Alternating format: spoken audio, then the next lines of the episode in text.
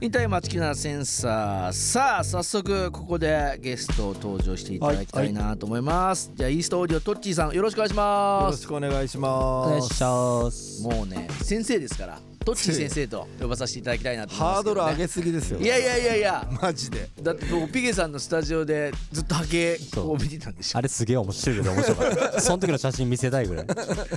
あのまあ今日もちろんそのトッチ先生に来ていただいたのは6月25日金曜日6月えー26日土曜日ですね。音の探求という新たな価値観を提示するまあ outdoor experience listening party のねインキュバスキャンプというものを立ち上げたというまあことなんですけれど川崎市のち千鳥公園かな、そうですね。えー開催されるんですけれど、まあ、ここのこのサウンドシステムがすごいということで僕も初め聞いた時にこんなんあるんやと思いましたけどまずこの ボイドアコースティックインキュバスというこのサウンドシステムこれがまずどんなものか教えてくださいよ。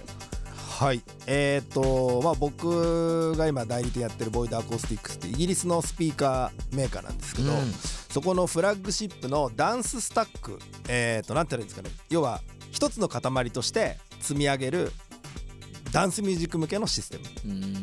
まあ、その上に釣ったりとかバラバラにするんじゃなくて1個のスピーカーとして組み上げて積んでおくっていう形のダンススタックシステムの、まあ、一応今世界でも最高峰の一つと言われている。いや世界で最高峰のなんでそのダンススタックまあそのダンスミュージック、まあ、ダンスミュージック限らずですけどはい。その鳴らすシステムをまあ外で鳴らすってことですよね。そうですね。基本的にはクラブ向けに作られたスピーカーなんですけど、結構やっぱりもう世界中みんな野外で使っていいそれこそあのダーティーバードとか、うん。もうバーベキューのツアーやってたりとかするんですけどまあそういうスピーカーでうちもあの結構野外フェスうん。で、えー結構使ってます、はい。まあ要はそんなすんごい、まあ、スピーカーとかサウンドシステムを、まあ、野外で聴けるよというこれななんでまずこうこの、まあ、こう experience というかこのパーティーというかリスニングパーティーというふうに言ってますけど、はい。やろうと思ったんです。かうんまあ最初なんていうんですかね。こ今回このコロナの中で、うん。まあ、DJ の人たちもアーティストも、うん。まあ、クラブの現場もなくなってそうですよ。それから野外でのフェスもどんどん延期中止うんになった時に、この人たちって職業上うん。大音量の音楽とかうん。重低音をしこたま浴びないといけない職業上ですよ。そうですよ、うん、そう言われましたいうのがないとダメな人たちなわけですよ。だからその人たちを、まあ、何か僕らも音響の会社としてサポートすることってできないかなと思った時にこれ単純にみんなが鳴らして久しぶりにこの大音量と重低音を浴びるっていうことだけでもすごく役に立つんじゃないかなと思って今回企画したんですよね。いやーすごいっすよね、これ金曜日はなんでそのいわゆるこうまあサウンドクリエイターとか、まあはい DJ とか、まあ、関係者の人たちにまず聞いてもらうというか開放するって形なんですか？そうですね、まあ、それがさっき言ったみたいになんか役に立てないかなっていうのがあって、まあ、これキャンプってついてるんですけど、うんうん。なんかそのみんながワイワイ楽しく今やろうとしてるアウトドアのキャンプじゃなくて僕のキャンプはあのプロ野球のキャンプのキャンプ宮崎キャンプ的なね。そうう。ん。ね。秋秋とかサイトとかね。うん。日南とか。日南とか。阪神と巨人と。そういうやつです、うんうん。野球の話になっちゃうから、まあ要はその合宿なんですよね、なるほど。日本語にすると音の合宿です。合宿。男の合宿、音ね音のそう。ね僕らもやっぱり音響会社としてもブランクがあるんで、うん。僕らもやっぱりもう一回合宿しなくちゃってそうだよね。ううんんいやなんかこう、まあ、昨日ちょうどねニューヨークを取り上げて題材で、あのー選曲してたりしたんですけどやっぱニューヨークももうすごいこう、まあ、大規模ではもうコロナが接種しのワクチンが接種し終わった人たちがあのもう集まってやれるようなものとかも音楽イベントみたいなことも計画されてるってニュース出てたよっていう話やっぱ進んでんなみたいな。完全にもうあの人たち終わったっていうコロナが、うん感じになってますよね。もうめちゃくちゃやってますもんねパーティーね。やってますね。うんうんまあなんかまあそんな中で、まあ、日本は日本なりのその、まあ、対策だかも含めてですけどもやっておりますが、まあ、そんな中こうなんだろうなたまったなんだろうこうもう難しさをこう悶々とお持ってる人たちもいるかなと思うのでこう人数はすごい限定的なんですねなんで。そうですね。まあそんなに大きな公演じゃないんですけど、うんうんうん。まあ今回多分26日も、はい。うん。おそらく100名ぐらいのお客さんでうん。やろうかなと思ってるんですよ。はいまあ、やっぱりりそのねここ川崎市の公園なのできちんとそのコロナの対策も含めて、うん。まああのご迷惑かけるようなことがあってもいけないし、はいはいはい。ということで、えー、とかなり絞られた人数でうん。今回はちょっとやらせていただこうかなと思ってます。あそうなんですね。まあだから、まあ、そういうものに、まあ、興味がある、まあ、だからお音楽合宿ですか、まあ、泊まりではないんですけど、うん。あの一緒に参加したいよという人を、うん。じゃあ来てくれと。そうですね、うん。なんかあの野外フェスと違って、うん。ダンスフロアがあって DJ の方を向いて踊るっていう感じでは今回なくて、DJ ブースが主役になってるんですよ。でそこに対してあの音楽スタジオみたいにスピーカーを正三角形に置いて DJ ブースに向かってスタジオみたいなそうそうそう。だから DJ ブースの人が一番いい音になるように調整します今回。そういうことか。完全に。申し訳ないけど。うん。まあだから自分の作った曲とかをそこの環境でうわこんな風に流れるんだ。しかもね外だからもちろん音も出せると。そう。いうことですもんね。それこそ PC から直接出してその場でちょっとバランス変えてみたりとかあーそんなようなことをやっているのを見学するためのお客さんがうん。今回来るっていう僕らの認識なんですよ。いやーすごい新しいというか。プロ野球の試合見に行くんじゃなくてキャンプを見に行ってる見に行くね。スカウトマニアなお客さんいるじゃないですかスカウトね。試合じゃなくてスコアラーそうそうそう宮崎行く巨人ファン見見に行ってた俺も、う。んそうそういうの中日ドラゴンズのキャンプとか見に行った小さい時。うんそういうことですあーわかりやすい説明ですね。あのコーチの人たちがどうやって練習しているのかとかね。そうそうですあのコーチね。うん。そう。ですね。いや面白い。そのじゃあさらにこう聞いていきたいんですけどこの、まあ、ボイドアコースティックインキュバスっていうのはもうほんと一言で言うとどんなサウンドシステムというか、そうですね。あの 5way って言ってうん。えっ、と音を5つに分けて出してるんですね、うん。でまあいろんな 3way とか 2way とかっていうスピーカーあると思うんですけど、うん。あの上から広域うん。で中域の高いやつと中域の低いやつ、うん。はいはいはでその次大体低音ってなるんですけどこのスピーカーは低音を2つに分けてるっていうのはちょっと大きな特徴かなと。でその、えー、と低音を重低音のすごく低いローアーベースっていうやつと、うん。アッパーベースっていう高めのドラムのキックとかテクノで言うと本当キックのところ、えーそういうのが鳴るスピーカーとすごく低いところそれこそ 30Hz を切るようなところまで。もうただのもう風ですよね。そうですようん、ね、30 30Hz40 より下になるとほぼ風になるんですけど、うん。今そこが欧米でやっぱ求められてる。表現として入ってるんで音楽としての作品としてそこまで入れないと届けないと僕の作品にならないっていう。さっき僕は1曲目にかけたのは30キロぐらいになってますからねあれいやーこのマニアックなあのモーリッツの曲なんで必ずベースはああいうとこまでね出してます。そうですよね。なんかこうそういうところがなんか気持ちの安定感とか聞いた時のリラックスするとかなんか大事だっていうふうに言ってましたよ本当に。大石先生も言ってました。あの専任講師のねそうなんですよ。マーベリック代表。そういうところが今求められてるとこですね。低音がやっぱり特に、ねその辺をまあ体験してみるというのも非常にね興味深いなと思いますがさあたくさん来てるんです。そんな中トッチー先生へのあの質問が。えー、どんどんもう多いんであの厳選していきますがラジオネーム虎の目さん、えー自宅ではジェネレックのスピーカーを愛用中ですと。すごいじゃないですか。もう、うん。その時点でこれクリエイターだよね。もうもう。音楽作ってるね。ね。絶対確実、うん。ね。えーさらに、えーね、オーディオに詳しい戸堀さんが登場されるというご質問ですと。オンラインミーティングにおすすめのオーディオ環境ってあったりするんですかと。大事なところで聞き取れなくなったりすることはよくあり改善できないかなと思っています。なるほど。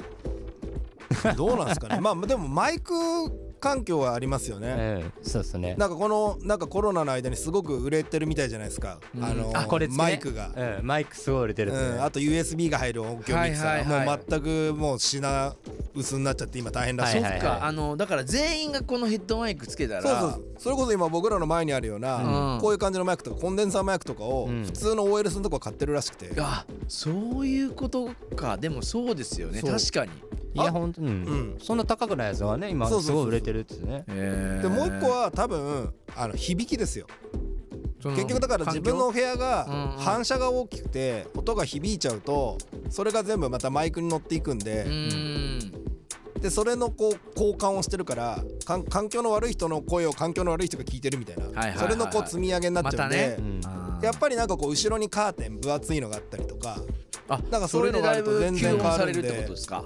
へー。それは結構なんかトライしてもいいんじゃないですかね。うんうんううん。ん大体でもさやっぱりこうワンルームでやってる人が多いわけじゃない、はい。そういうのって、はい。それはやっぱカーテンとかなんかこう物を減らすとかなんかあるんですか、ポイントは。カーテンそうですね。あとはあの平行面があるとうん低材波ってこうずっと同じあの帯域が反射しが残っちゃうんで壁に対してちょっと斜めな向向かい方。うんわかります？なんまあちょうど今インターウェブのスタジオはそうですね。こうそうそう斜め斜めだから斜めなんかか壁の正面向いたりとか窓の正面向くんじゃなくてそれちょっと斜めにこうポジショニングしてみるっていう。反射をこう乱反射させる。うんビリヤードですよビリヤード、うん。うんうんそうすると響きがあのーちょっと抑えられていくっていうかいやすごい。あるんでそういうのも結構有効だと思う。いやーどうです？虎ノ目さん。もう最近もうねこんな形で対応していただいたらいいかなと思いますけどまあグッドなあの質問なので。役立ってるか分かんないですけど。はい。いやいやもうじゃあステッカープレゼントです。さらにえーラジオのいっちゃんさんからもね来てますね。えー普段はスマホから Bluetooth のヘッドホンで飛ばして聞いているのですがあー Apple Music を聞くには何をチョイスするのが正解なんでしょうかということでね、えーまあ、Bluetooth だとダメですかとか Dolby Atmos とか何がいいんですかということですね。まあ Apple Music に限らずなのかなこれって。まあそうですよね。うん、Bluetooth をヘッドホンに飛ばして聞いてるのですがということですね。どんなのがいいんですかねこれも。まあ家の環境で聞くのがどういう環境に聞く聞くのかによってまたまたさらにいろいろありますけどね。そうっすよね。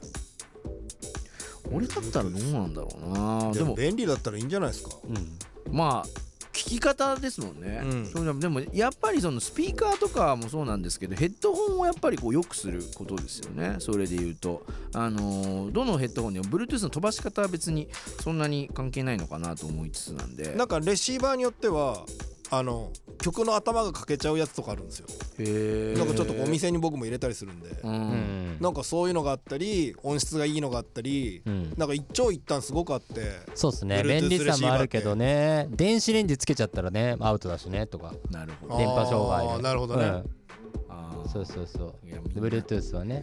あそうなんですね。そうそうそう。W i f i もそうでですけどね。まあ確かに。うんうんうん。まあだからそういうものとは話してね聞聞いたりとかしなきゃいけないのかなというふうに思っておりますが、まああのどんどんまた質問はしていきたいなと思っておりますけれどもせっかくなのでこのね、えーインキュバスキャンプの話に戻っていきたいなと思いますが。今回その、まあ、出演される、まあ、アーティストの方ね26日かな？あまあさまざまなラインナップになってるんですけれども、これはどういうラインナップというか。これはまあもちろん皆さん素晴らしいアーティストの皆さんなんですけど、今回そのコンセプト的に盛り上げてお客さんを踊らせようっていうコンセプトではないんですよ。はいはいはい。なんでまず音として、えー俗に言う出音がいい言われてる人たちですね。うん音質がいい曲をかけてくれる方々というかプレイしてくれる方々、うんうん、まあそこはすごく一番重要視して今回キャスティングさせていただいたというかブッキングさせていただいたっていうところはありますね。いやだから楽しみですよねそうなんですようんあのぜひラインナップもね、えー、ゴンドさん岡田さん DJ フルトノさんフランキーさん、えー、三丁目奏茶屋さんね、えー、生命さんアンドリューさんということであのトラックメーカーとしても非常にね、えー評価の高いアーティストの皆さんとかあの現場でもめちゃくちゃ人気のある方なんですけども、なんで踊るためというよりか本当音を楽しむ。楽しむうん。っていうことを。でも踊っちゃってもいいんですよもちろんもちろん。うん。このちょうど川崎市の千鳥公園っていうところは、まあ、改めてどんなメニューなんですか、まあ、踊っちゃってもいいよということですございますけれども。あのーまあ海沿いの原っぱの公園なんですけどね。うんうんうんうん。ちょっと面白いのは隣が発電所なんですよ。へえ火力発電所かな、で周りはあとあの工業地帯、うんで本当煙突から火がブワーって出てるやつもあります面白しあとなんだっけな。うん隣は中古車のヤードとかなんですよね。うん。だからなんかそのジャマイカとかブリストルとかみたいなちょっと外国っぽい雰囲気もあって、うんうんうんなかなかね面白いです。いやそんなところでねあそこは。えーうれるのはまたさらにいいなというふうに思いますけれども。あのーちなみにこの2日間ねさっきもお話ししましたけれども、まあ、内容が違うというふうに聞いてまして、まあ、1日目の Day1 のおー25日は、まあ、プロの DJ の人とか、まあ、アーティストとか、まあ、曲を作ってる人を、まあ、対象として視聴会というような形になってまして、はい。こう完全招待制とここはちょっことねと申し訳ないですけどあのまあまさに方だけで、キャンプのキャンプですね。そうなんですよ、ここで多分いろんな人がリリースする曲をチェックしたりするということを早くも言っていたり。あとはですねちょっとあの DJ 機材今回あのいろいろ DJ ミキサー何種類かあったりとかするんで、プロトタイプがあったり日本には入ってきてないやつがあったりとか、えー、すげえ。そうなんですよ。なんかそのロータリーミキサー完全にアナログ回路のものもあったり、んそんなのがありましてそれの聞き比べみたいなことも今回できるようにします。まあそのインキュバスっていうので聞くと差がすごくわかると思うんではいはい、うんなんかそのまあいい悪いというよりは好みとか面白さ、うん。そこをなんか共有したいなまあ気づけますもんねいろいろね。何が足りないそれがなんか自分のまた創作にフィードバックされていく、ううん。うん。んそんなことが起きるといいなと思ってます。まあそんな中を26日は一般の人も体験できるということで、はい。ね野外でリスニングパーティーとしてダンスフロアは設けないけれどもまあ好きに踊る人たちはキャンプを見ながら踊ってくれと、はい。DJ のね。そうなんです楽しみでございますね、まあ、こちらは前売り券を3000円にて、えー発売中ということなのでぜひこちらも気になる皆さんはチェックしていただけたらよろなと思っしくお願いします。ております。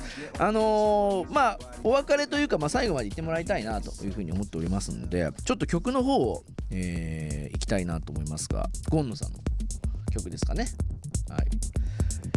ちょっとこちらもバッチリ聴いて、えーいただいて。懐かしいな次第ですくりした今まあこれこそだから聞いてみたいですけどね、うん。インキュバスでもね、えー聞いてください。AC ダイスハッシュタグ2ナンバー2